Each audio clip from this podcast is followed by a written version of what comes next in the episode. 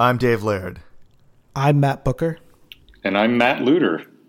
You're not watching As the World Turns, you're listening to The Great Concavity.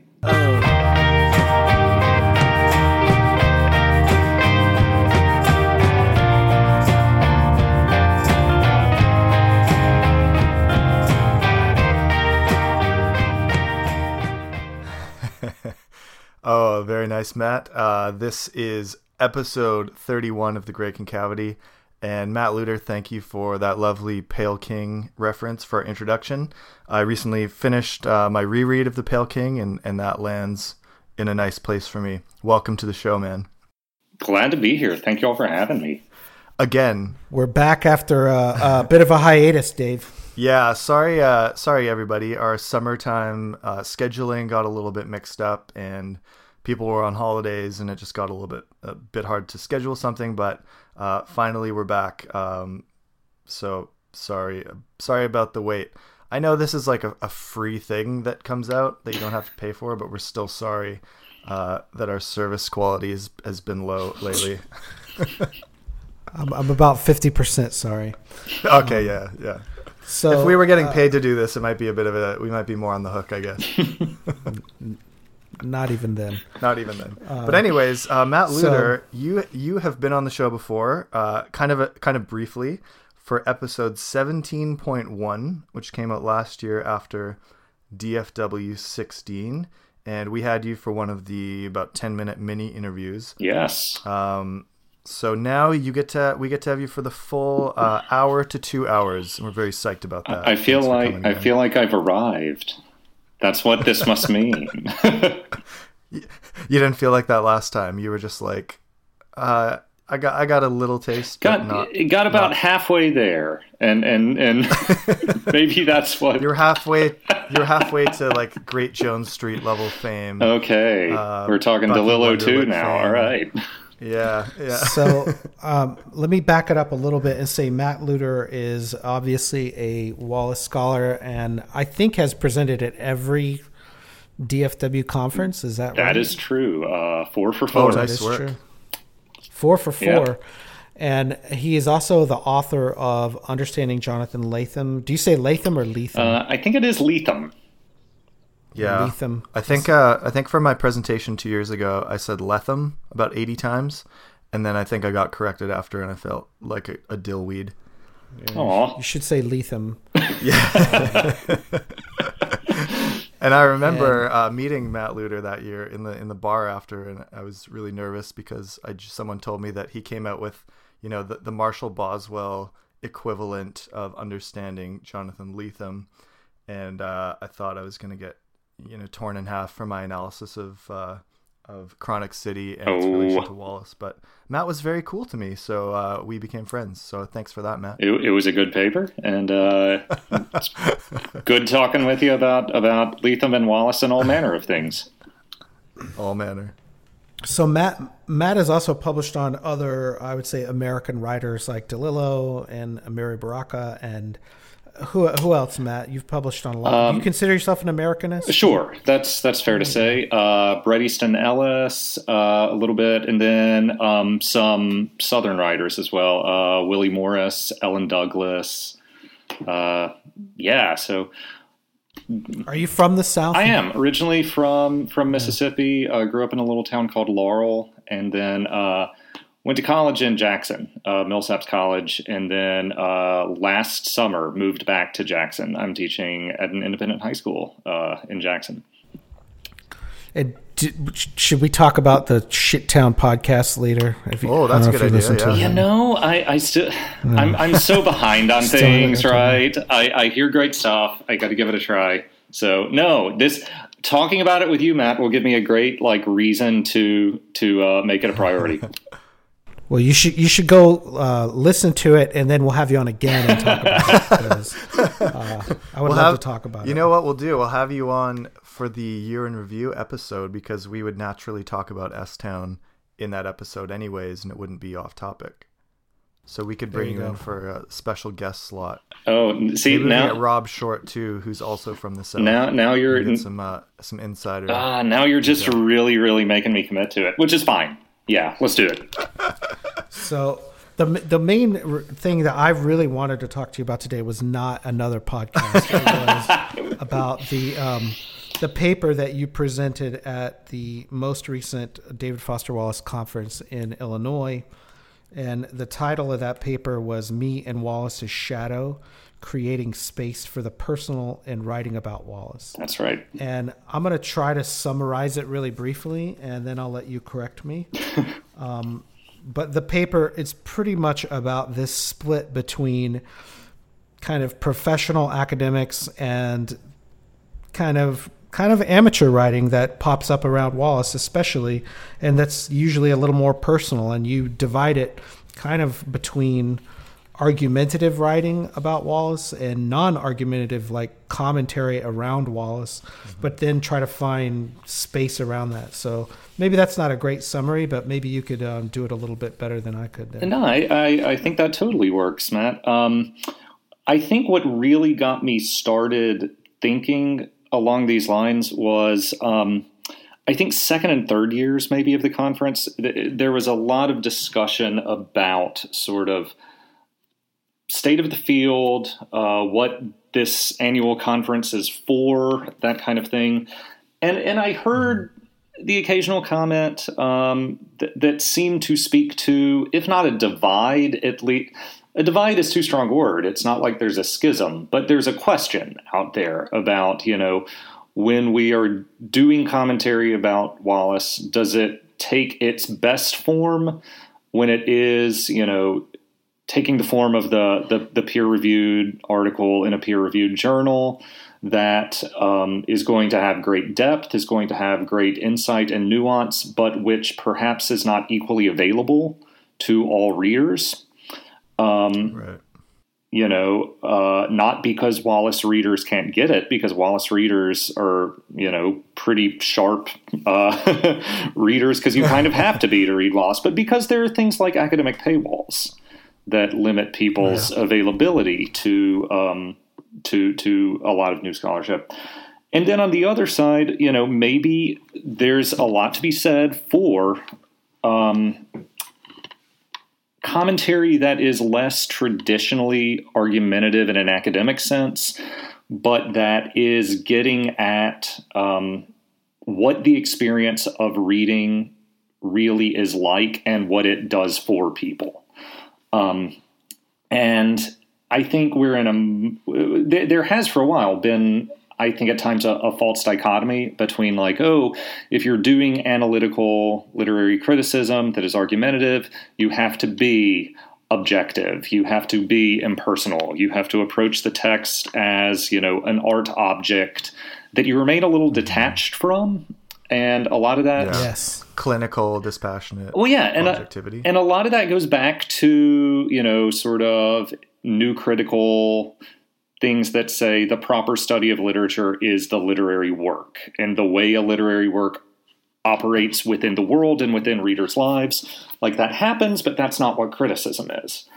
And mm-hmm. um, I think one thing I was trying to do with the paper is say, well, first off, there are critiques out there of the idea of the affective fallacy and and things like that that have said for so long we need to be detached as critics.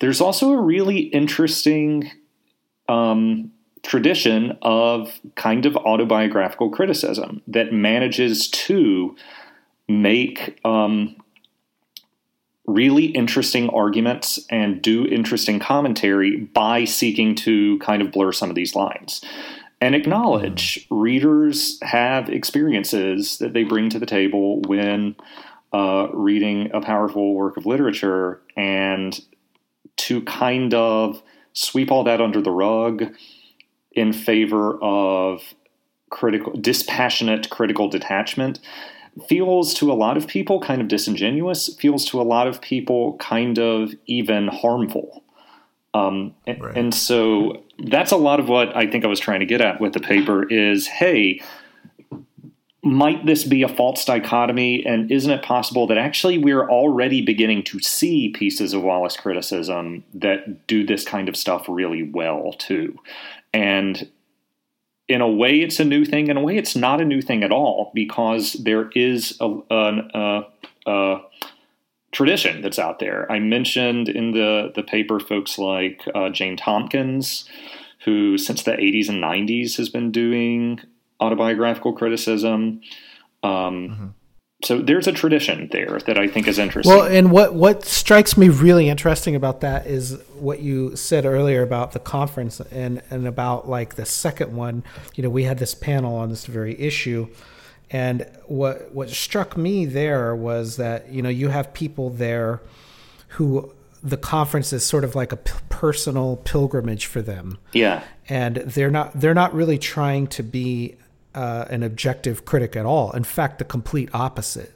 Mm-hmm. You know, they're they're there because they are, um, you know, an amateur, but they're just a fan, and they're really in in looking for their like people and that's sort of partly me but partly not and it's like you can't really be both right you have to be one or the other in some ways and and there's other people who are like you know they do a paper on um DeLillo or Franzen or Wallace, and to them, this is just another conference that they're just passing through. Right, right, right, and they they're super dispassionate about it. And in fact, we get a lot of those papers that come in and you know it's the person's going to come for one time and give one paper and it's probably going to be pretty critical of Wallace hmm. and we you know to see that in the real world like in the flesh is interesting in a lot of ways and I have I have a lot of questions for you but about that that sort of binary like it does seem like super uncool or less i don't know prestigious in a way to be the the fan the or fan. the amateur yeah. yeah. it's like but the the uh, interesting thing too was that the conference was the first conference i've ever been to that had a sort of place for these yeah you know non-academics and like a creative component it's very rare yeah um and you know, I'm not someone who's doing the kind of stuff that, that Corey Baldoff is, or that Chris Ayers, or, or Barbara Balfour, or some of these folks who are creating art pieces. You know, I'm still yeah. someone who is who is writing to create the commentary, the criticism that I want to do.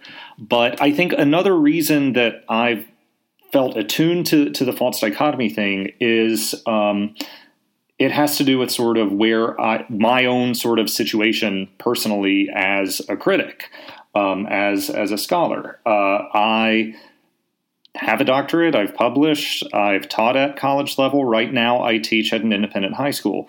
There are people who would say, eh, by some definitions, maybe this, you know, you're not an academic. You're not currently affiliated with an institution of higher education.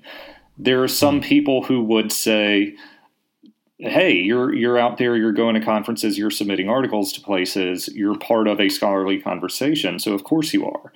And, mm-hmm. you know, I've sort of experienced that. I've experienced both of those reactions. And so, like, I, as a person, kind of don't fit in in some of the the in some of the false dichotomy kind of stuff we're talking about. Because, like, by some definitions, I'm an academic. By some definitions, I'm not a non-academic, but I'm some. You know, it's it gets hard to define. Well, and Dave and I are in the same boat. Sure. In that you know we're not traditional academics in any sense and really to me one of the questions i wrote on the first page of your paper is like you know the idea of an independent scholar who is successful is really rare yeah or is t- taken seriously like the independent scholar thing is sort of a uh, a joke until you bring up a guy named um, birmingham who wrote this book about Ulysses. And uh, I want you to tell us a little bit about that book, The Most Dangerous Book. Sure. Um, well, this is a guy who wrote a really well researched book on the publication history of James Joyce's Ulysses. Um, I am blanking right now on exactly where he uh, has been employed, but he's he's not an independent scholar. He's an adjunct faculty member which is That's which it, is yeah. the reality for a whole lot of people, right? And um, he won a pretty prestigious literary criticism prize for this book, which it's worth noting was on a popular press, was not on uh, a university press. I mean, it was on Penguin, hmm. and. Right. Um, kind of boldly used this acceptance speech of his to say, "Hey, I'm the first adjunct faculty member ever to win this award, and let's talk about exploitation." and some academic labor issues just right oh, now. That's tight. that's punk rock. it, it really kind of is, and and yeah. it, and it, it's not just a rant. He he is sort of he gets into like let's talk about the ways that um, conditions of employment, conditions of people's individual lives are going to shape the kind of criticism they do, even if it is really traditional criticism. Um, the way he puts it is uh, that a book for Penguin on a single author is something that very few, like people counseling job candidates, would really advise. Because, you know, single author books and single author dissertations can be a really tough sell for hiring committees. Mm. And because um, he makes the point that to some people, uh, a book on Penguin is not an amazing opportunity to get a bigger readership. It's, well, that's a book that didn't go through peer review. So he's right. kind of getting at, like, in a weird way, this war- award winning book that's actually sold pretty well for a piece of literary criticism is a thing that no one would advise him to write, and in some ways is kind of an insane thing for someone in his position to write. So, um, and I was yeah, and, and that was kind of informing my paper a little too. The idea that like, um, the fact that well, and, go ahead. I, I was going to say the economics of it is, is, kind of what he's getting at with the adjunct faculty right. thing. Is that for literary criticism to thrive, it can no longer just rely on this old fashioned system of you get a PhD, you get a tenure track job, you publish a book, and then you're the expert. Right. It's like, well, there if if we just rely on that, there's like two people who could write about Wallace. Yeah. Or four. you know, I mean, then you're excluding this whole other lived world yeah. people who actually are writing and publishing on it. Yeah. Um, and some of and and there's been fantastic writing about Wallace in ways that kind of doesn't fit the mold. If you're thinking about, well, the best writing on this author is going to be writing that makes the best CV line, that appears in the best journal, you know, those those are important things. Like we there, there is really great writing about Wallace that has come out of peer-reviewed articles and peer-reviewed journals. I don't at all want to sound like I'm bashing that. After all, like Wallace Society is putting together exactly that. Um, but if we think of it as the only type of, of writing about Wallace that matters, you know, we, we're limiting the voices that get heard and to get read. I want to uh, take a step back to the the Jane Tompkins essay you mentioned a minute ago. Um, because I think that that's really important, and she makes a good case for this kind of personal writing, um, which she kind of separates out as you know traditional literary criticism in the past, and this is going back pre you know 1980s, was really invested in that argumentative style that she associates with this like kind of encoded masculinity. Yeah, you call it and that was for her in mind very much a feminist response in order to kind of push back on that and say you know the personal response is not so much argumentative but you know it's just different and I, I want you to speak to that a little bit. Sure. Um, she's Tompkins absolutely sort of frames her whole argument in that essay, "Me and My Shadow," um, as in many ways a feminist argument. She quotes pretty widely uh, in there from a from a speech by Ursula Le Guin, um, and what she is suggesting throughout, it, it, particularly in the, the borrowings from Le Guin that she's using, is the idea a contrast between criticism that is distancing and criticism or commentary that can be about relationship and that can draw connections instead of just competing uh, and and you know replacing the metaphor of like competing ideas with a conversation and even as you know a lot of like writing classrooms, you know, use the metaphor of of you're entering a conversation a lot. Uh, mm-hmm. In practice, among professional critics, I mean, it can be. I mean, I remember the occasional hearing the occasional um, professor in grad school uh, framing a response casual, even in casual conversation, to um, a critic with whom they disagreed as well. That jerk thinks so and so, and and and and uh, what what's the old is it? I'm afraid I'm going to misquote this now, but there's the George Orwell line about disagreements in academia get so nasty because the stakes are so low. yes. That. that. that may that may be one of these things where like it just gets attributed to George Orwell because he's a guy who said some great stuff. I'm not sure Mark exactly Twain if that is. Yeah. yeah, you know, like that quote about the internet from Mark Twain that goes around the internet. Um, well, the, the Jane Tompkins thing, the thing that really perked my ears up about sure. that about that point was that um, in Wallace studies, this is really where the the feelings get hurt and people's um, attention is pulled is to personal writing about Wallace. It's not really the argumentative stuff about what he's doing with irony or TV or uh, literary studies in general. It's really the personal stuff that gets a lot yeah. of the, the eyeballs. And that, to mm. me, as defined by Tompkins, is you know the opposite of this patriarchal oppressive dialogue and it is really the opposite to me of like what gets pushed into this lit bro conversation and you know if you're saying the one upsmanship of an argumentative you know uh, argument or uh, criticism is really got some encoded masculinity in it well then what does it say then if it's men who are then taking on this personal approach and then being sort of derided for it as being well they're so passionate about it they're just lit bros?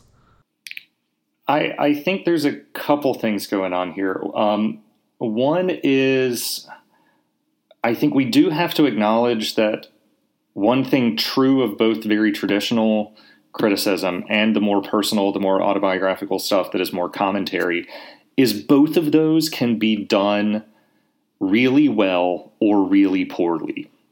And when, for instance, if you are a if you're submitting to a journal and you're getting readers' reports back, or if you're writing anonymous readers' reports, um, ultimately, what is being discussed there is the content of a claim and the support for it and the originality of it and and I, have gotten a bad reader's report before that felt weirdly personal, but but it wasn't because the person has no idea who I am. I was an anonymous eh, submitter. Right. What's a little different is critique of a more personal piece of criticism you know which i i believe can be like any other type of writing done really really well or really really poorly. If one of those is not that good then it's hard to speak that without it's it's hard to say i'm following i understand your experience but this argument or this claim coming out of it seems weak. Because it then feels like um, a judgment not on the piece of writing, but on the person and on the experience. Right. Um, does that does that get at what you're what you're asking? I mean, I mean, I mean, kind of like where the the idea of that opposition though that you're setting up to say I'm going to judge your writing at all. Like, what's the point of of even doing that? Of being of you saying, well, this was good writing or not, unless you are you know impaneled to you know be on a, sure. a, journal or on a you know conference committee that's picking sure. papers but otherwise i mean if you're just on twitter and someone posts something you're like that sucks i mean it devolves very quickly into like right you know this this same kind of ritualized opposition that you're talking there about let's yeah. just shut up these voices because i don't think it's personally very good and it's and, like well you're that's your opinion dude and I, I think there's a there's a difference to be articulated between um, this does not match my experience and because this does not match my experience this writer doesn't get it. And and I think there have been some negative responses to you know some some uh, some internet articles on on Wallace. Some some sure. some of them are some of them have struck me as really thoughtful. Some of them has have struck me as less thoughtful, kind of hot takes. Mm. And yeah, I mean, I think there is a difference between the response. Um, I disagree and the response this reader this writer just doesn't get it um, they clearly don't understand wallace that kind of thing mm-hmm. um, and and i disagree is i think a fair and often useful contribution to a conversation um, but but in your paper i mean you are kind of taking a position that um, you know this other type of I don't know autobiographical criticism or whatever can be good or you know you're making an argument in the paper right yeah sure sure yeah. um i mean yeah it's an argument that kind of says criticism can take multiple forms mm-hmm. and and uh where i was kind of linking the stuff about autobiography and the stuff about academic labor is both of those sorts of lines of thinking have to fundamentally acknowledge that the people who write criticism of any sort are not uh, robot brains, but they are they are people with with bodies and experiences and economic needs or lack of needs, um, and part of large institutions or small institutions, and that those things all actually deeply inform um, not just like how much writing time you have and stuff like that, but on some level, like on, on certain levels, the content. Mm-hmm. And you know, one thing, or, or, no institution, is what I was going to add to what you just said.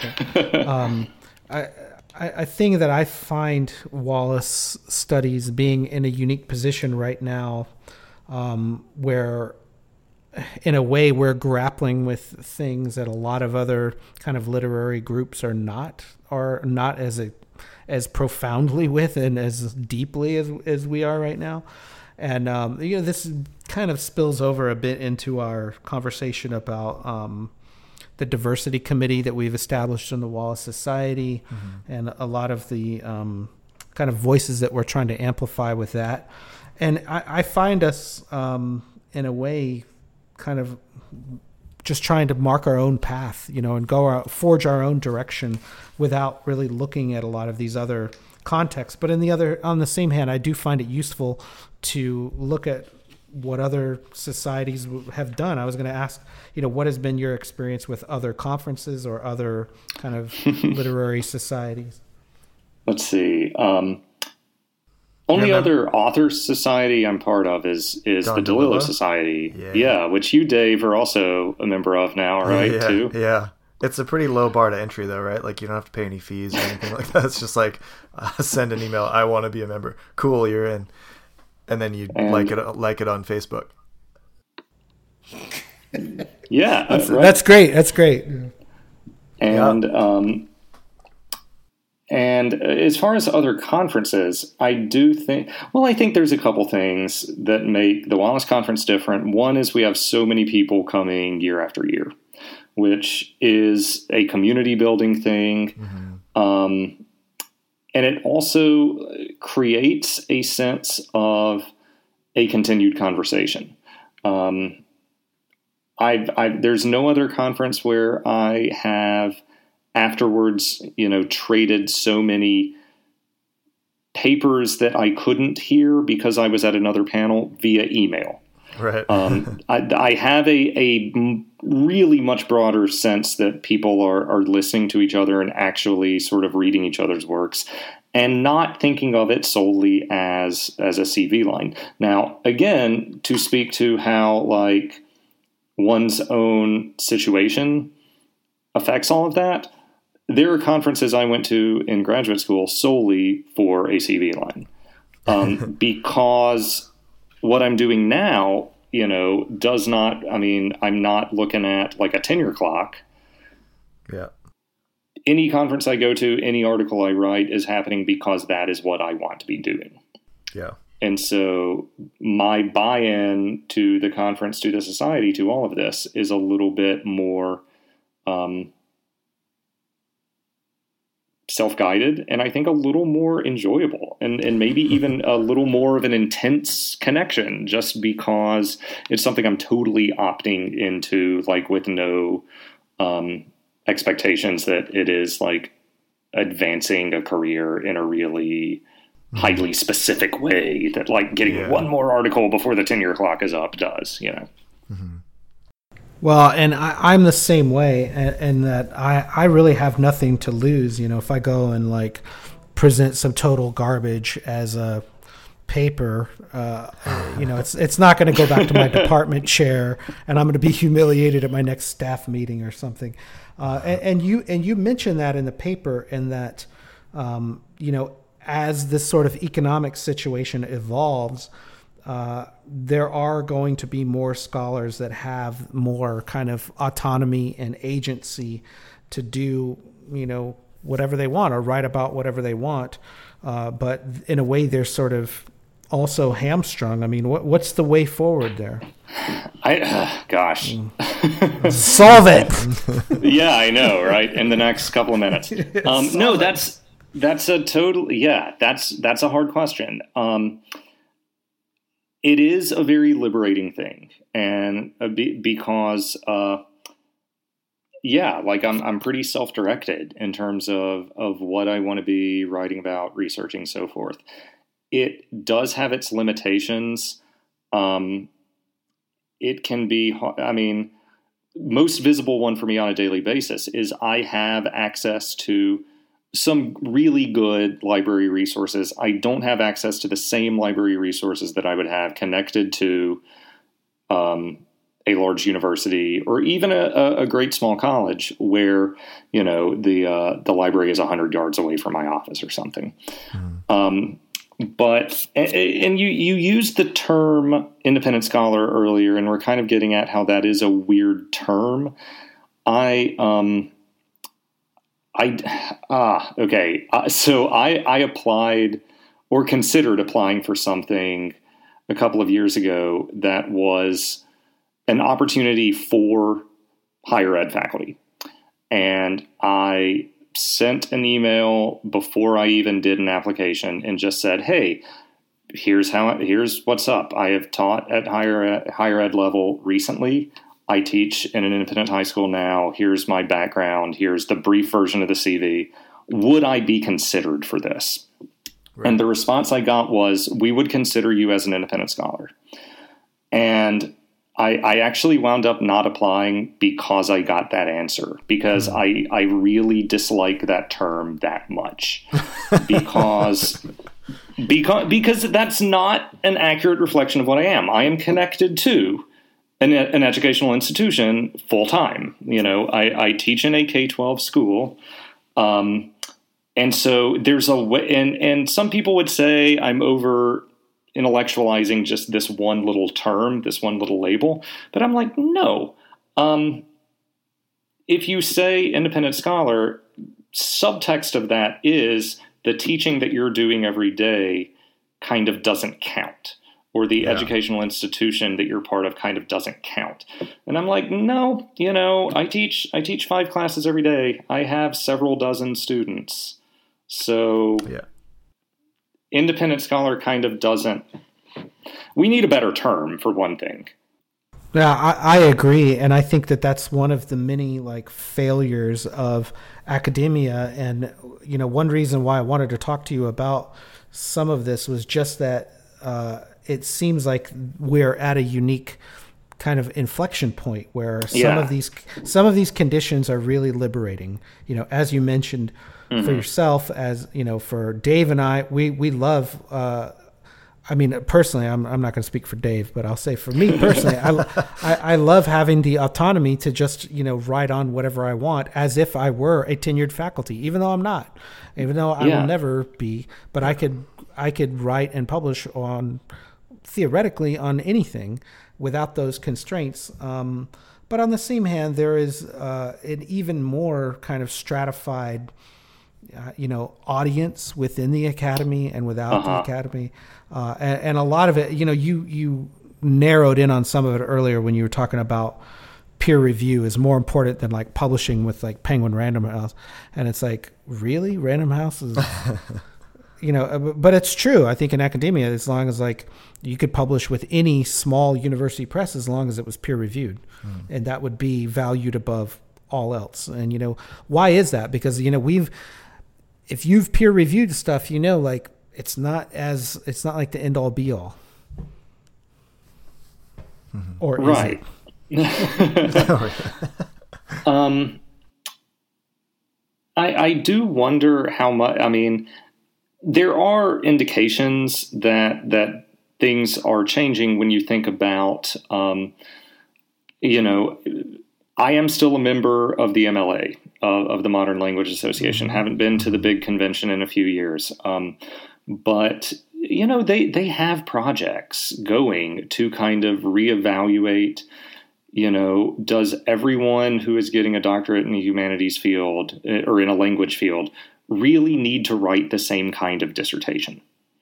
If if you are, I mean, if you are wanting to do stuff that is not strictly within the walls of academia, but wants to speak to bigger audiences, broader communities, then then maybe the one size fits all dissertation starts to go away. Um, I mean, there there are ways that this kind of stuff is changing in small ways, and, and I would love to see it sort of go bigger. You you hear about um, I, I know I know a few people who have mentioned want uh, doing tenure files and wanting to and being asked to display some form of outreach or communication with a community that is outside of the given school. Um, and if if places are really starting to sort of put their money where their mouth is and valuing that and saying we want to affirm that not just it would be nice but we want to affirm that actively then then maybe yeah i mean your your your statement Matt about maybe being at a tipping point right now. Maybe so So prior to giving this uh, this presentation, Matt Luter at the conference, I remember you sort of suggesting that you had maybe a, a slightly higher level of anxiety uh, in, in presenting the material, and uh, and I thought that was an interesting statement because I mean you're a very bright and articulate guy, so whatever you come up with is going to be awesome. But the nature of this content, you were you were worried that like what were your specific anxieties in in presenting what you presented at a conference well, like this, the Wallace conference? Sure. Um, I mean, the the paper I was giving is. I don't know if like polemical would be the right word for it because it's not like I was, you know, raising a sword in the air and and you know, let's go let's go storm the ivory towers. It wasn't that, but it, it, felt a little more i think i think what it was is i felt like i was more directly entering a mm-hmm. sort of hotly contested question than i right. think i've ever done in a uh, in a conference paper before mm-hmm. also um, going back backtracking just a little bit to um, what is different i think about the wallace conference is people actually go to each other's panels. and that doesn't happen you know, at MLA. Um, I have I have given a conference paper to an audience of two. Oh my gosh, really? Yeah, that's yeah, and and and there are conferences, um, particularly if they are located in large cities that are you know tourist sites. Yeah, yeah, yeah. I mean, I've known of conferences where people you know sort of go present their paper, maybe go to another panel and then and then sightsee. And and right. it's hard. I, am not going to sit here and fault somebody for that because you know everybody needs downtime, and downtime takes different forms for different people, and that's that's great. But the observation but, here is that like the people by and large who come to this conference year after year are like extremely interested in what yeah. the community has to say and they'll go and to so every I, talk they can, that kind of thing. Yeah. Yeah, and so I knew, you know, I didn't know how many people were going to be in the room, but I knew it wasn't going to be two. I knew that there was going to be I knew that there was going to be an audience because panels at this conference have an audience.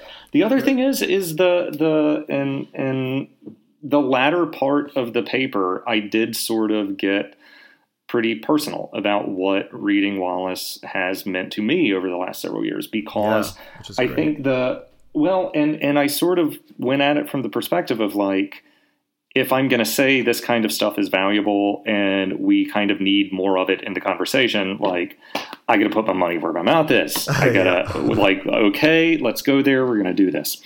And so, and so for me, it meant like, okay, so we're going to talk about the fact that, um, you know, the the sort of work setting I have had has changed over the years pretty mm-hmm. drastically from graduate school to to um, higher ed faculty member, not tenure track but full time, mm. to um, you know a, a K twelve setting now, and there are pros and cons to all of them.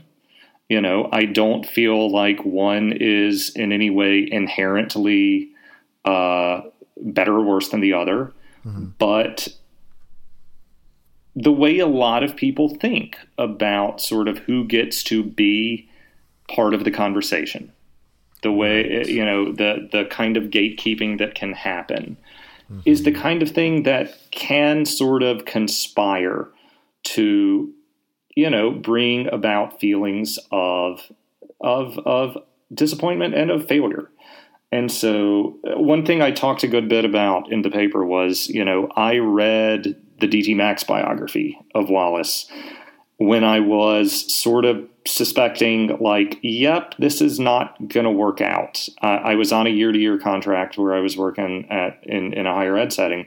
Mm-hmm. And, you know, yeah, coming in that, it's a weird thing to be like, okay, I'm teaching higher ed. I'm getting, I'm doing exactly what I went to school for. I'm creating my own classes. Conversations in them are really good. I have really strong students and yet that's like over before it begins after three years. Right. And did, so, yeah. and so I, I remember reading the the Max biography, just being taken with how many false starts Wallace had. You know, mm-hmm. he was an adjunct somewhere for a while. Emerson. Um, what's that? At Emerson. At Emerson. Yeah, yeah. And um, you know, there are references in uh, the Max biography to him taking jobs because he needed health insurance. And so right. there are there are lots of false starts. There are lots of um, moments of failure. I mean, the the whole thing with signifying rappers sort of making it depressed just because he really wanted to feel like he was still a writer. Mm. You know, when he had two books to his name already. Like yeah, I take comfort too in that line where in the biography where it says there there was a point in Wallace's life where he thought about just moving up to Canada and becoming a high school teacher. Do you guys remember that that line? I do remember that. and I my did gosh. a huge fist pump, obviously, because that's my life, being a high school teacher yeah. in Canada. But sure, and mm-hmm. and so um, and it got me thinking also, I didn't talk about this in the paper much. This was one of these things that got left on the cutting room floor of that paper. But, um, I mean, there's been some writing out there about the difficulties that people have in the last few years with sort of leaving academia behind because the job market is as bad as it is, and how it is a very emotional thing. It's an emotional process um, to sort of work really hard toward one thing and then start to see that it may just not be in the cards. Yeah. The metaphor people are using like crazy right now is um, well, the job market is, is comparable to a lottery now. And just, you know, and, and that feels weird to me for a couple of reasons. One, somebody who does get a job in a terrible job market did not do so by luck. They did so because they did a lot of hard work and yeah. a lot of good work. yeah. And you know, uh, I've I've known people who have gotten jobs recently who are like, yeah, luck has a little bit to do with it, and and that may be true, but it's not only that by any means. The other thing that I do take from that metaphor that I think is really important is you can be irritated that you didn't win the lottery. You can be annoyed that you didn't win the lottery. You can be you can be annoyed that somebody else won the lottery and you didn't. but you cannot be ashamed that you didn't win the lottery. Hmm. And um, you know, that's I think a great a lot point. of I mean, that's a great point, and that I think there's there's a lot of um, judging that goes on. Um, and like you said, it could be everyone who ticks every box except for that. And then it's like, well, no, you don't also have to be ashamed and accept some other um, label like independent scholar when that really is not a great that's not a great descriptor. And i mean going back to what you're saying about how people you know in our little um, niche world of Wallace studies go to all of the panels and stuff we have tons of people who buy these books. Yeah. And, and people who actually read an academic book from uh, an academic publisher and will buy a journal issue. And I mean, Yeah. this is just this kind of stuff is like so valuable and precious to me that I don't want to do anything to squash that. And it's like, can everyone just get on board with um, being cool to each other? I mean, is that too much to ask? I, like, I mean. I mean, and, and it's like it's true. What you also talk a lot about is just like the lived experience of being a human being in here, and like not being afraid to, you know, what you're doing right now is like brave by going on a podcast and like talk about your personal experience, talk about, you know, there's a lot of academics who that is anathema to them, right? Because th- there's no need for it. It's actually detrimental to their career in order to to do that. You're making me think about there's a there's a Jane Tompkins interview um, where she basically owns up to I didn't start doing any of the autobiographical stuff until I had tenure, and she's Right. very direct about it and just mm-hmm. says I was in a position where no one could really judge me in a, in a super like official meaningful way, mm-hmm. and and no, yeah, I, I I totally see, yeah, like the, the go ahead. And, and when you have tenure, you don't have to prove yourself. Like that's it. You've sort of proved yourself already, and now you can go on and be this kind of complete human being, where you know you're free to talk freely on panels. You're able to, like I say, direct whatever dissertations you want to or not. And mm-hmm. there, that that freedom that comes with it, I think, is very appealing to anyone involved in you know the literary world of academia that I've seen, e- even marginally so, is that that freedom is almost incomprehensible to not have it. Um, once you, Yeah, yeah, yeah. Uh, so that wasn't so much a question, I guess. That's okay. um, but I, I do think, um, you know, I, I talked about this uh, last weekend. I was on a panel f- on Skype at the Oz Wallace conference in Yeah. Melbourne, Yeah. Australia. Well, we talked a lot about this issue, and I probably uh, should have thanked you in my acknowledgments of the speech, but my Skype crapped out at the end of it. Uh, but Well, uh, I but I was- had I had your paper very much on my mind whenever we were talking about that. Well, and I was following the uh, the the Twitter conversations. I know I know Nick was uh, doing a lot of uh, coverage of the the conference, and I remember seeing the topic coming up of access to the archive, and and just how there are. I mean, to bring it back for a s- for a second to just sort of the academic labor question. I mean, not everyone's going to have equal access to travel money. Um, Yes. and so I was interested to see that that's coming up, even sort of specifically in reference to that one thing that has become really like a really central feature of Wallace studies, like the the the desire to visit that archive and the wealth of new stuff in in scholarship that's coming out of it. And I was also interested in just seeing that that the conversation about access and about sort of you know yeah, we can call it an academic labor issue. Like was coming up uh, at that conference also.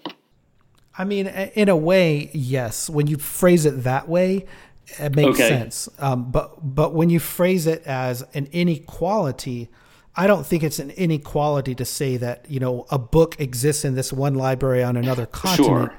and sure. and I exist on this continent. And it's like, Therefore, well, i I'm guess technically. I guess technically that is an inequality, but it's like it's it's not really that's not really the issue. I mean, it, it, was a broader issue about like, well, these people who you know are on a more traditional academic path have gotten the funding to travel. Right? Yeah, and and that is um, that is an academic labor issue uh, for our little world of Wallace studies in particular, where pretty much all of the archives are right here in Austin, Texas. And if you, I don't know how you could write an academic book on Wallace and not visit, it would be very difficult to do that if you want to even mention the archives and not get some kind of funding to go there. Yeah.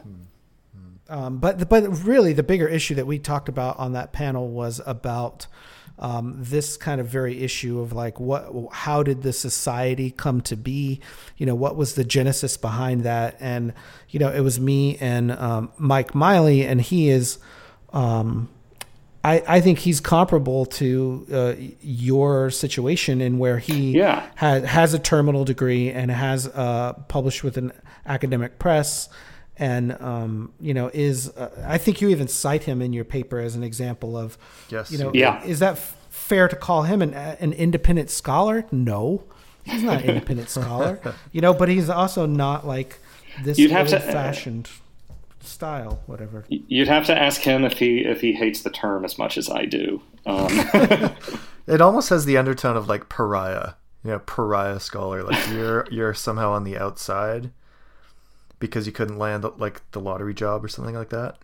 And I and well, I think the weirdest thing about it is it takes like two incredibly positive words and the linking of the use like yeah. that's even the ungodly monster yeah.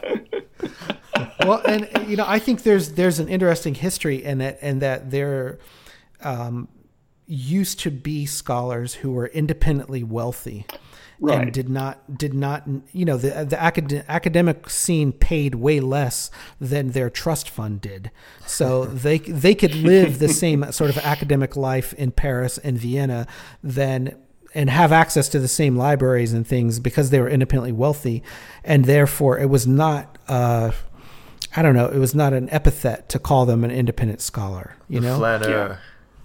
Well, not, not, I mean, no. I think it was like they were, and even when I first worked at an academic press in New York, and it was still in the 1990s, believe it or not, um, we had a couple of books published with an independent scholar, and that was rare for you know an academic university press to publish an independent scholar. But uniformly, these writers were elderly women who had tons of money and were able to travel around to all these different libraries. They they, they never could have got the kind of academic funding even if they had had tenure. You know, it would have taken their whole careers to write these books. Um, but that but that uh, proves the point that it's like well, it's not any less good writing. Like the writing's not any worse because they're independent scholar. Like it was still published yeah. by University Press. Right. Now I'm kind of ranting. I don't even know why.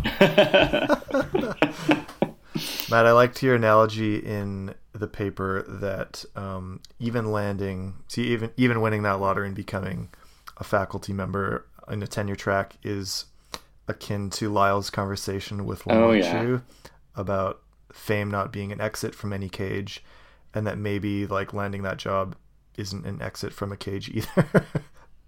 Sure. I mean, I mean, it's just uh, when I when I think about sort of the stuff I was talking about earlier with false starts, occasional senses of failure, like that is the the image that pops back into my mind, just kind of reminding me. Mm-hmm. Uh, and, and, also, it's just by its own rights. I love that scene so much. That whole yeah. conversation between Lyle and Lamont Chu.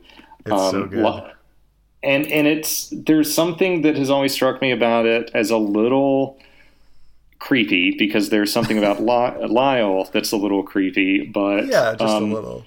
Yeah, but he's but there's I think there's some wisdom in in the way you know why do you want to be on the cover of a tennis magazine Lamont Chu well and when he kind of realizes that he doesn't know if that will solve all of his problems but he's sort of been led to think that maybe it might like that's kind of a that's a that's a big realization in that scene i mm-hmm. think so mm-hmm. um, even if it's not a full realization he's thinking about it yeah i watch a lot of atp tennis um, like during the majors I'll have tennis on pretty much all day while I'm marking in the background, and I just I just have I think like probably almost every day while I'm watching tennis about that scene with Lyle and Lamont Chu, and I just think about like what did it take for these athletes to make the show? Uh, how do they compare to the kids at Enfield? Um, is their experience of making it to the show as as life gratifying as they expected it to be? Like Lamont Chu, you know, like the, yeah. the was it was this an exit for them, or are they just uh, in a different cage now, or, or something it, affecting them? I'm so curious about that. Yeah, and it and it just makes me think then about the the essays about um, you know what one must give up in terms of life experience yes. in order to sort of achieve that level. like the essay about um, Tracy Austin and the essay about uh, about Michael Joyce. Like, yeah, I love those, and I'm I'm not I'm not a huge tennis guy like Dave. You know way way way more about it than I do, I'm sure. But that that question that just lingers yeah, after, right? of like, what must they have given up in order to achieve this thing that, in some cases, like the the Tracy Austin, you know, winning the U.S. Open, like that is an achievement. But then the other essay is so like focused on like that pain of being really good and yet still not good enough. Yes. I mean I mean I mean that's the that's the pain of like you know getting an interview at MLA for a job that you know there were 400 applications for and oh being like okay I was in their top 10 like let's do the math here I was in their top 2.5% mm-hmm. and that's and that's not good enough. Yeah. And so, yeah, it, it resonates because, yeah. And, and that speech, I felt like you know when I was reading it is really like, uh, or when I've reread it, maybe is well, like Wallace talking to himself, and there's oh, a lot yeah. of like, there's a lot of like pep talk stuff in there, and it's ultimately, I mean, it's pretty sad, and that it's hard for adults, even if you understand the concept to sort of accept that or make sense of it. And uh, to me, I think I've mentioned this before on the podcast, but um, it reminds me there's a lot in the book about cages, you know, and the cage. Yeah. And I think that's, you know, that's some of uh, James Incandenza's films, mm-hmm. which is, some of it is a derivative of this um, 1947 Sidney Peterson film called The Cage, which mm-hmm. you can you can find on YouTube. We should probably link to it. It's okay. so out of this world, crazy looking, huh. um, and, and that that idea that there is even like you know a cage. I think that a lot of that, uh, you know, an Infinite Jest is tied up with addiction, and we talked about it in that yeah. context. Um, where once you know he's he there's that big line where he's like once you know they've got you and then you're free and, and to be free from the cage in in the book is a lot of like being free from addiction but that's where it gets like buddhist right where it's like you're free from you're free from like wants and needs yeah. and like uh, you know what are you really free from and you know when you um, put that line in your paper i was like well I totally agree. And I was like, boom. Yeah. That that that is a huge thing. But it's like, what are you really free from? And it, really, what are you free from there? In that context, I think is something like associating your accomplishments or success in life with any kind of happiness. Mm-hmm. yeah. Um, do either of y'all know uh, Bird by Bird, the Annie Lamott book about writing? I, I, I have read it. Yes. I yeah. Don't. And I'm a big bird person, so you know that's like required there's reading. This, there's this chapter in it on publication, and and Lamott talks about how um, every once in a while when she's teaching a class, teaching a writing workshop, on like the third or fourth day, someone will ask her, "So how do you get an agent?" And and and she sort of reminds them, "Whoa, hold on! Like you got to do the work first. And then she also reminds them, publication is not a thing that that will make you that will make you feel like you were a success. Um, mm-hmm and she I, this is the funniest weirdest move that she makes in this essay. She quotes the movie cool runnings about the jamaican bobsled team. Awesome. I, I, haven't, I haven't seen this since i was like eight or whatever but the line she quotes because this is stuck with me is evidently there's a character who says to one of the athletes in that movie um, if you it's something to the effect of like if you don't feel like you're enough without the gold medal you won't feel like you're enough with it and it's exactly the same idea as like the as as the La thing, as yeah, fame is yeah. not the exit from any cage. Yeah, and and and that that idea is out there. It's it shows up in some surprising places, evidently. well, I think it's so true, and I mean, uh, what you're shedding light on at this conference, I think, is uh, important to for other people who are in that audience to hear.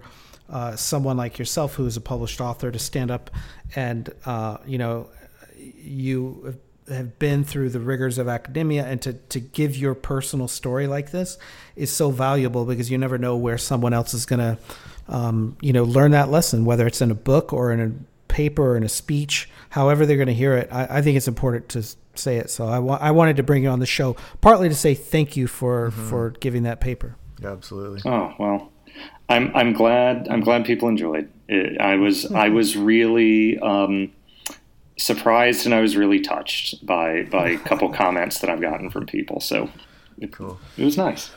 Well, and it's it's uh, you know a, a, type of critical work in itself that um, I want more of, and I felt like you know uh, one thing I wanted to ask you was like you know I wanted more of your paper. So you had a lot of like setting it up, and you have time constraint in the in the panel. But like, if you mentioned something about the cutting room floor, like where else would you have gone with this paper? Um, this idea.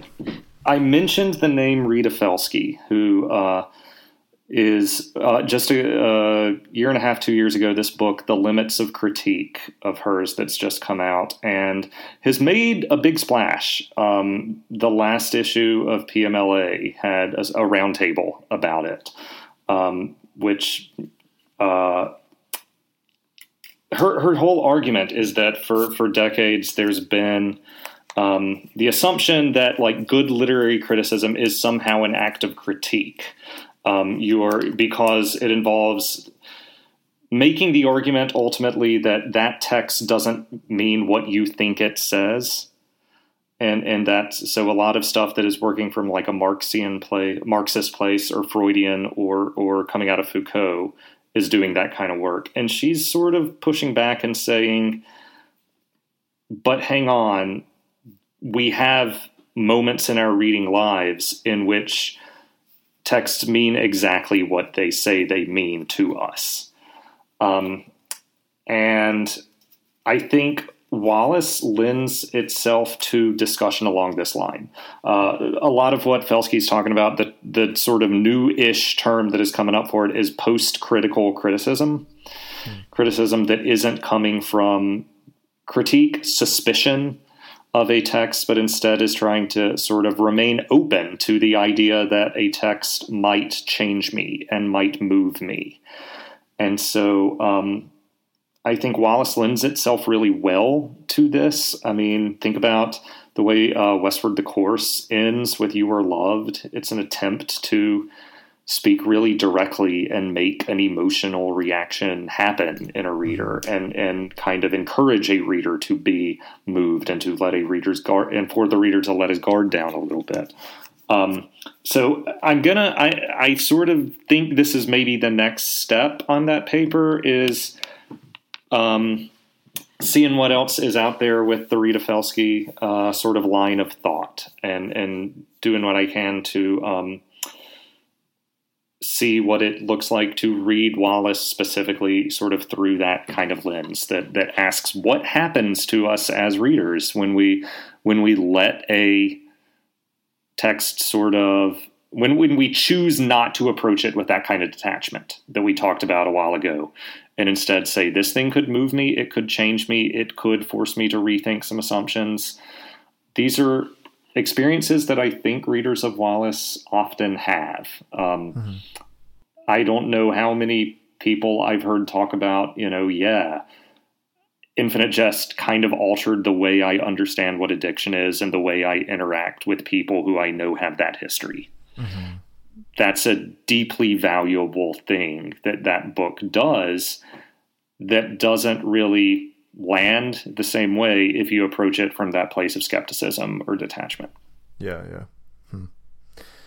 Matt, how do you see uh, these ideas from the writers that you cite in this paper in relation to the bell hooks idea that the personal is political?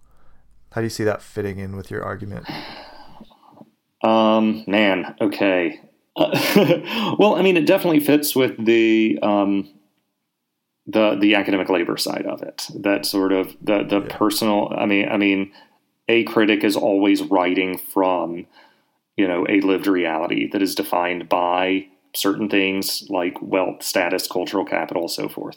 Mm-hmm. Um, I'd have to give that. I'd have to. Uh, I'd have to give this a little more thought. Uh, mm. I think there's definitely, or a little more thought to like get the idea fully formulated as clearly as I would want. mm, yeah, because it's kind of in the same. It's in the same vein, right? But it would take the conversation in, in maybe like a slightly different direction. I think so. Yeah. Yeah. Um, yeah. There's something very political to like the the Jane Tompkins line of thought, since she is saying, you know, this is since for her doing that kind of autobiographical criticism is very much a feminist act. Right. Um, yeah. Because she she understands uh, more traditional criticism to to be patriarchal. Mm-hmm. So so that's de- definitely there. I'd have to think through a little more, sort of the um, how, yeah. how you originally phrased it. Yeah. Yeah. Cool. Well, hey Matt. Earlier, I want to go back to something you mentioned about the um, signifying rappers. Oh, oh boy. Uh, okay. Uh, uh, and uh, just if, if people out there have never read the book, could you um, give them a reason why they should read that book? Oh yeah, man, you're, you're, a major apologist for this for this work. Mm. I, I, I really I really like it a lot. Um, it is it is flawed in many ways it is it is dated in many ways, and and sure. and and Wallace admits that. He actually says, you know, like one of the dangers of writing about pop music is like between writing and publication, like it's going to be dated. That culture, yeah. you know, that culture moves so fast. Um, for one thing, going back to politics, it is Wallace writing in certain ways politically uh, way more than I think he gets credit for because it is, uh, I mean, the subtitle of the book is Rap and Race in the Urban Present. So he is thinking about a lot of things related to race in America in the late 80s, early 90s. Um, yeah. Really directly. He is mm-hmm. talking about uh, Jesse Jackson's run for president. He is talking about um, not just the crack epidemic, but the way that journalists were talking about the crack epidemic. Um, there, uh, there's there, at times his understanding of some of this stuff does come across as a little bit, um, as a little naive, uh, in that he kind of acknowledges at times his own. Well, there are times where he acknowledges the limitations of his of his whiteness. There are times when he he maybe could seem might we might want him to seem a little more aware of it. Um, but it is it is really energetic writing uh, that is giving him, giving us a, a, a really early glimpse into him starting to think politically in his writing in, in ways that I, I don't know that he gets as much credit for in particularly in the early stuff. Um, also just the energy of the writing. He admits that he he you know was really um, super super influenced at the time when he and Mark Costello were writing it by Lester Bangs, you know, sort of '70s wild man rock and roll critic, uh, and and that influence is there. But it's also fun to see him sort of bringing those sort of prodigious powers of analysis to bear on something that we also got to remember like in the late 80s early 90s was still widely thought of as weird, scary, foreign, not to really be thought of academically, that kind of thing. So yeah. it's a little bit dated because in some ways it's maybe a little bit ahead of its time. Mm-hmm. Um, but then there's also stuff that, you know, some of his predictions about what artists are going to continue to matter and who won't have not aged super well. Uh, but Do you remember what any of those D, are? Schooly D. you know, there's the little moment where he he you know talks about how awful the Beastie Boys are, and then you have to like remind yourself, oh wait, okay, like Paul's Boutique hadn't happened yet, or it maybe just come yeah. out. You know, so. Mm we'll cut him some slack on that one. but I, I mean, I think that's great, and um, a, a, thing I also love about that book is you can tell he just had fun writing it. Yeah, it, it mm-hmm. was like he had again nothing to prove. It was just like him uh, and his buddy in their apartment, and they're young, and they're just writing their butts off. You know, it's yeah. so great. Yeah, that's cool and it you know it, it reminds me of like music nerd conversations that I have had with with music nerd friends where like you're you're talking for one minute about you know Elvis Costello and then wait suddenly how are we on economic policy of the 80s like how did we get there uh-huh, but yeah. somehow we did and and there you go like that's that's how these conversations can go yeah, no, that's that's so. I mean, that, very few books capture that. You know. Yeah. Yeah. Yeah. I'll say too about it that uh, not only is the writing energetic, but for me, the reading of it was energetic because the nature of that book is that it was so hard to find for so long, being out of print. That's true. Yeah. And like, if you wanted to find a copy of it, it was like three hundred dollars on Amazon, and I just remember, or like one hundred fifty dollars on Amazon. I remember thinking like, I might never get to read this book, and that is soul crushing, because you know I've read everything Wallace has written, and I to to know that there's something he wrote that exists that I can't read, like I don't have access to, is just a very despairing feeling. So when it got announced that it was being reprinted, I was just I was so relieved and and so excited to read it for because of that long drought. Oh yeah, particularly mm. something published that yeah. was out that was difficult to get your hands on for a while there. Yeah. yeah, and it's like, how has no one even like scanned a PDF of this? Like, I can't find anything. You know, like give me a bootleg or something. I mean, I, I go back a little farther than you guys in this game. And, I know. And I, I remember when that book um, was still in print for sure. I bought it at the Virgin Megastore that was in oh, Union really? Square Whoa, cool. in Manhattan and uh, there were copies of it uh, in the Strand for years that no one would buy. Oh, wow. it was like they, they, they just wanted you know Infinite Jest or or maybe a supposedly fun thing. Right. Uh, so it's it, it, was interesting to see. I understood why it went out of print because it definitely did not sell hmm. um, until really it was not brought back into print until after he died. You know, and his yep. celebrity was like raised. That's right. Um, due to a number of other reasons. So mm-hmm. yeah, that, that, was an inter- interesting. Um, I, I, remember it was first published as an excerpt in the Missouri Review. Uh, which is an odd choice, and I found that excerpt uh, uh, has nothing to do with anything. Right? I don't know how they got it. It's a good. I mean, it's a good magazine. It's a good publication, but um, they published like probably 20, 30 page episode, uh, excerpt of the book uh, before the book came out and um, I remember getting that from again an academic library because where else are you going to get the Missouri Review in in in like 1992 or whatever? I mean, there was like no way you're going to find this journal um, unless you have an academic library. And I remember uh, I did have a Xerox of it because I, I was not going to you know, I had no other way to get it out of the library physically mm-hmm. pre internet than to Xerox it. So yeah. somewhere I should upload it to the internet. the, the, Missouri Review version of it. well, all thank I, you. It, it's uh, it's cool too that we're getting we're starting to get a little bit of of scholarly work on it. I mean, Lucas Thompson's bit right, on yeah. it in his book is is pretty solid. I uh, mm-hmm. I'd like to see people are talking about it. Oh, it's fantastic. Did you guys, by the way, see what Lucas Thompson's paper was on at Oz Wallace? Nathan for you. It was on Nathan for you, Nathan which for you. which we talked about, about, you, Dave. oh my gosh, he sent it to me before the conference, and I I got to read it because I was just so excited that someone not only would like make that connection and want to like talk about it over a beer, but then also like write a scholarly paper on it and present it at a conference. I just like I I was just floored. So high five to Lucas for taking my favorite TV show and connecting it to my favorite literary uh, world. That's great. Um, yeah, it's almost like you have some personal aesthetic, Dave. For this is it's all, connected. it's almost yeah.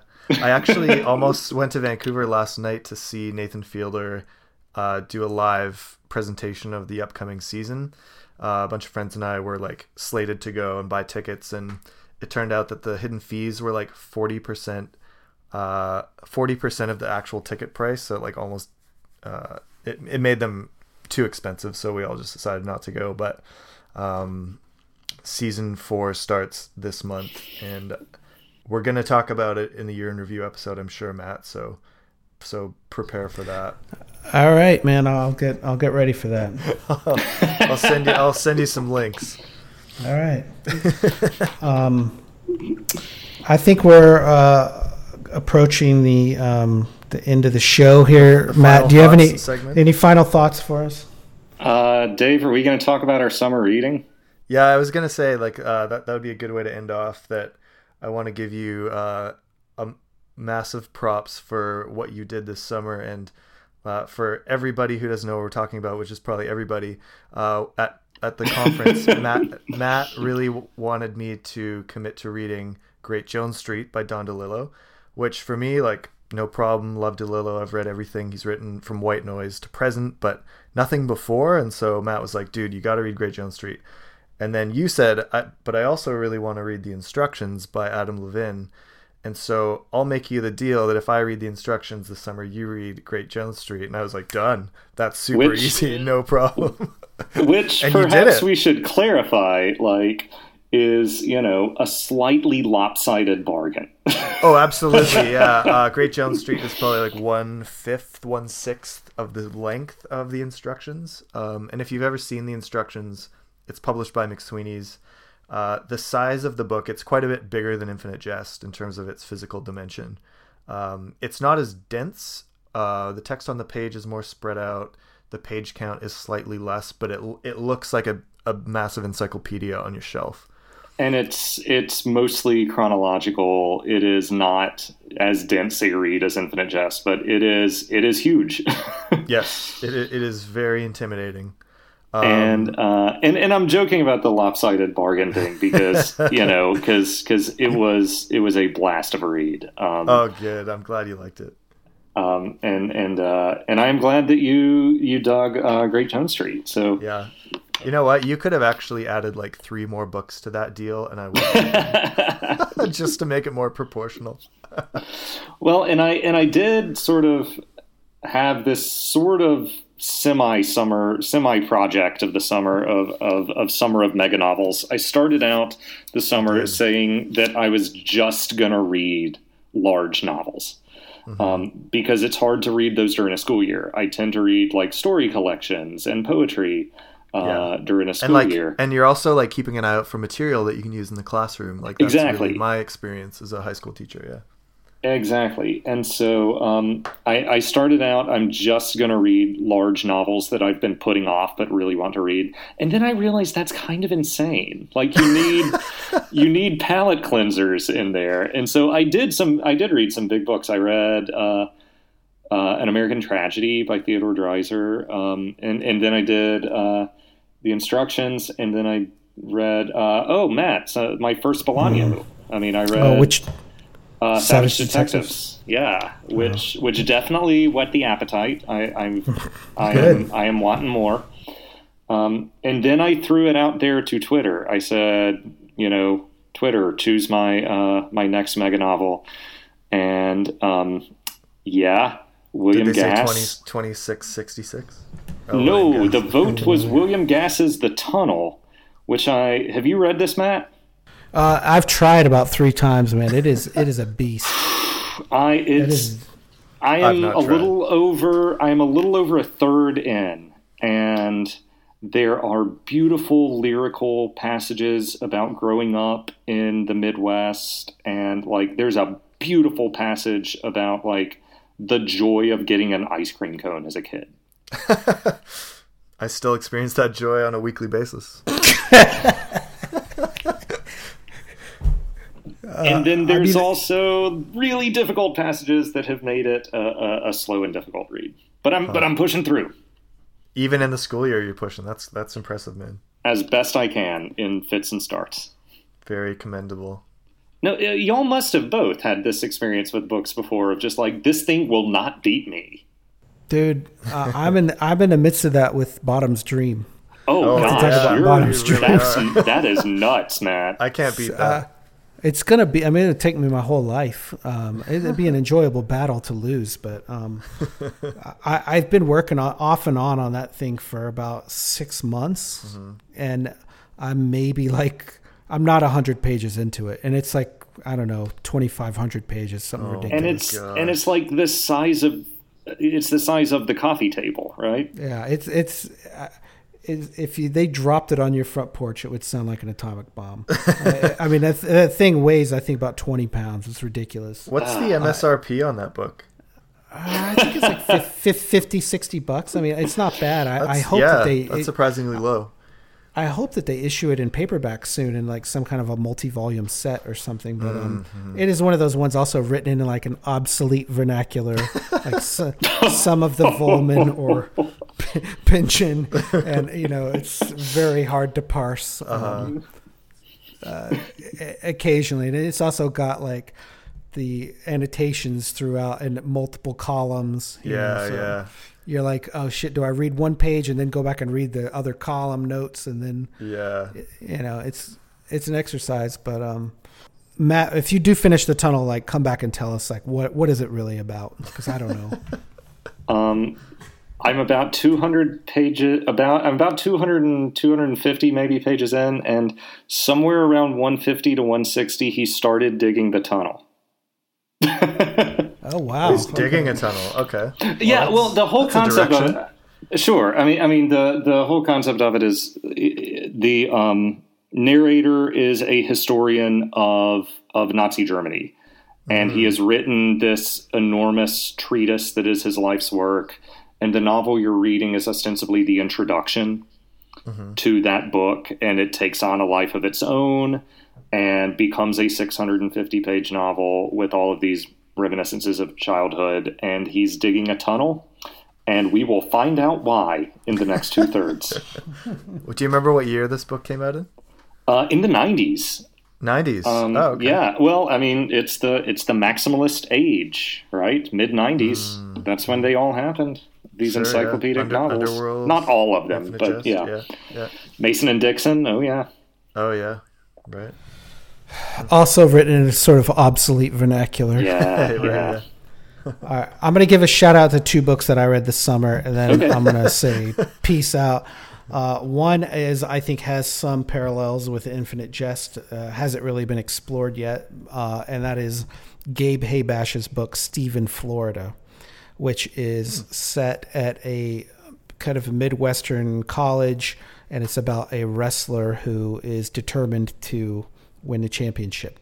And so there's a lot about kind of the sports and athletics and uh, wrestling like tennis is a solo sport, like mm-hmm. an individual sport. Um, and I also read uh, the novel by Gabe's wife, Julie Buntin, called Marlena, which is totally different, but is one of the most like affecting novels I have ever read hmm. at, like period ever. And uh, I, I, read it to my wife. I gave it to my wife after I finished it. She loved it as well.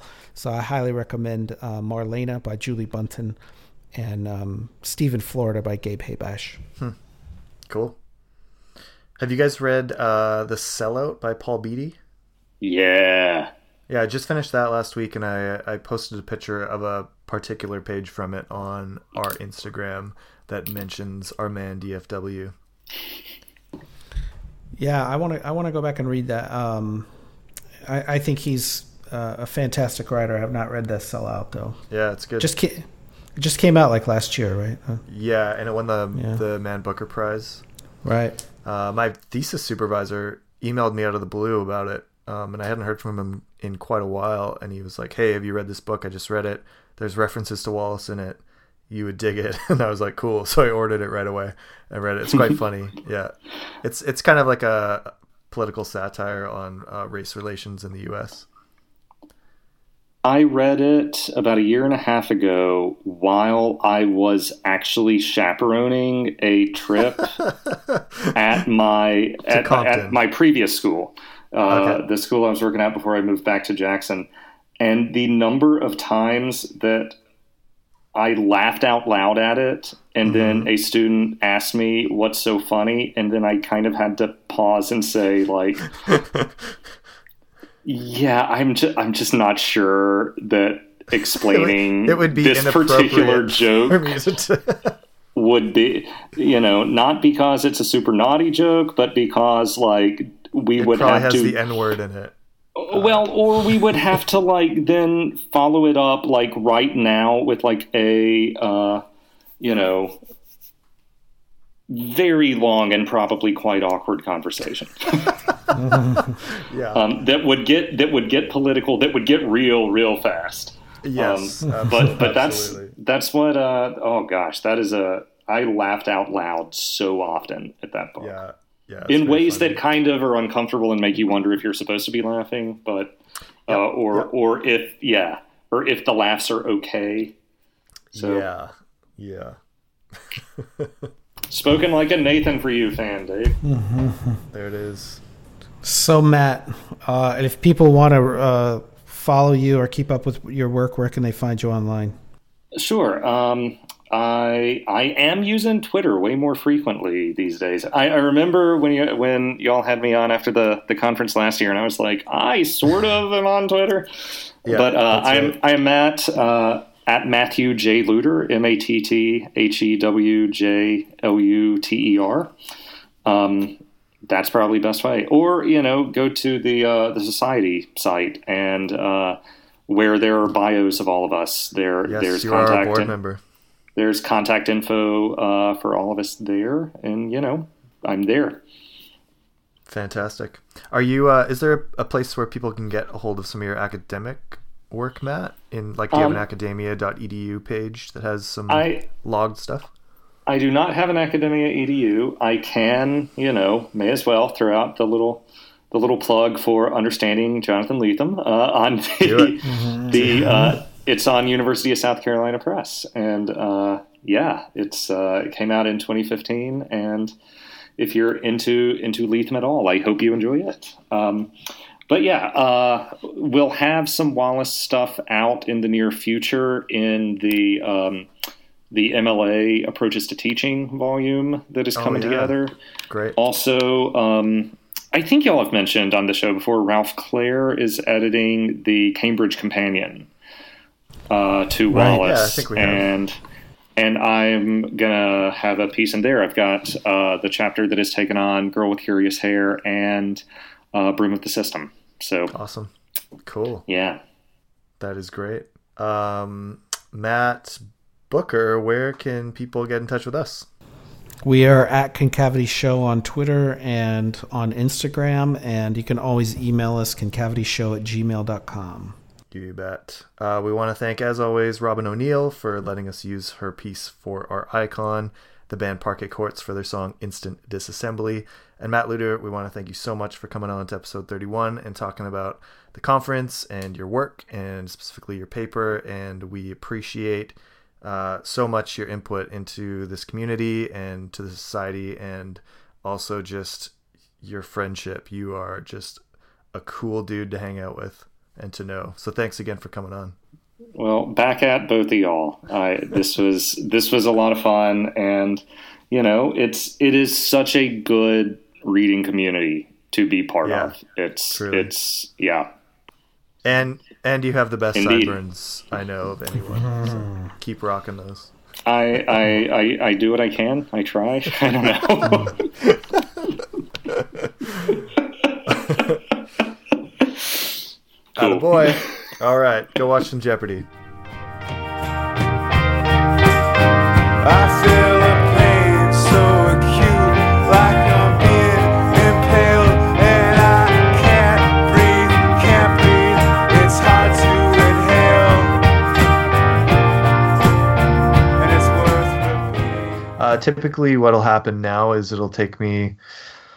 around a week or so to edit. Um, I'll try and get it faster this time just because it's been so long since we put out an episode. Um, but when it's done, I'll send it back to you guys. You can listen to it. And if there's anything that you want changed or cut or whatever, let me know. And then I can do that. And then we'll put it out in the world.